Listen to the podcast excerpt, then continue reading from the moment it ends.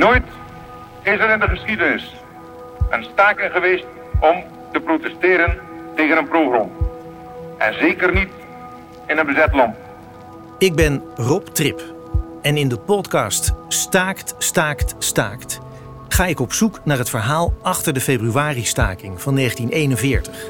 Dat is hier in Amsterdam en in de steden om Amsterdam gebeurd. Een unieke gebeurtenis tijdens de Tweede Wereldoorlog. Het enige massale, openlijke protest in heel Europa tegen de Jodenvervolging. Nou ja, waarom elders niet, hè? Waarom durfden Amsterdammers midden in de oorlog in opstand te komen tegen de Duitsers? Het is een indrukwekkende daad geweest. Een daad van laten zien, er zijn heel veel mensen die het niet met de bezetter eens zijn en die niet willen dat de Joden worden weggevoerd. Bang? Dat is niet het juiste woord. Wij waren vrij.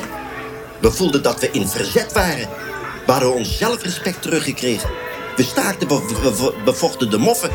Aan de hand van de verhalen van de stakers zelf neem ik je mee naar die dagen. Maar ook naar wat eraan vooraf ging. Ze willen onze Joodse mensen weghalen. Dat willen we toch niet? De hele Jodenbuurt werd afgesloten, bruggen werden in de hoogte gehaald. Ze moesten liggen op hun, op hun buik met hun handen voor zich uitgestrekt. En ze stonden met mitrailleurs te dreigen, lieten de mensen kruipen over de grond. Die werden geslagen, er waren ook honden bij. En het was een vreselijke toestand daar. Die honden De bijten. mensen huilden, wilden weglopen, werden geslagen met kolven. En dat was zo'n weerzinwekkend gezicht. Meer van dit soort indrukwekkende verhalen hoor je in de podcast Staakt, staakt, staakt. Staakt, Staakt, Staakt.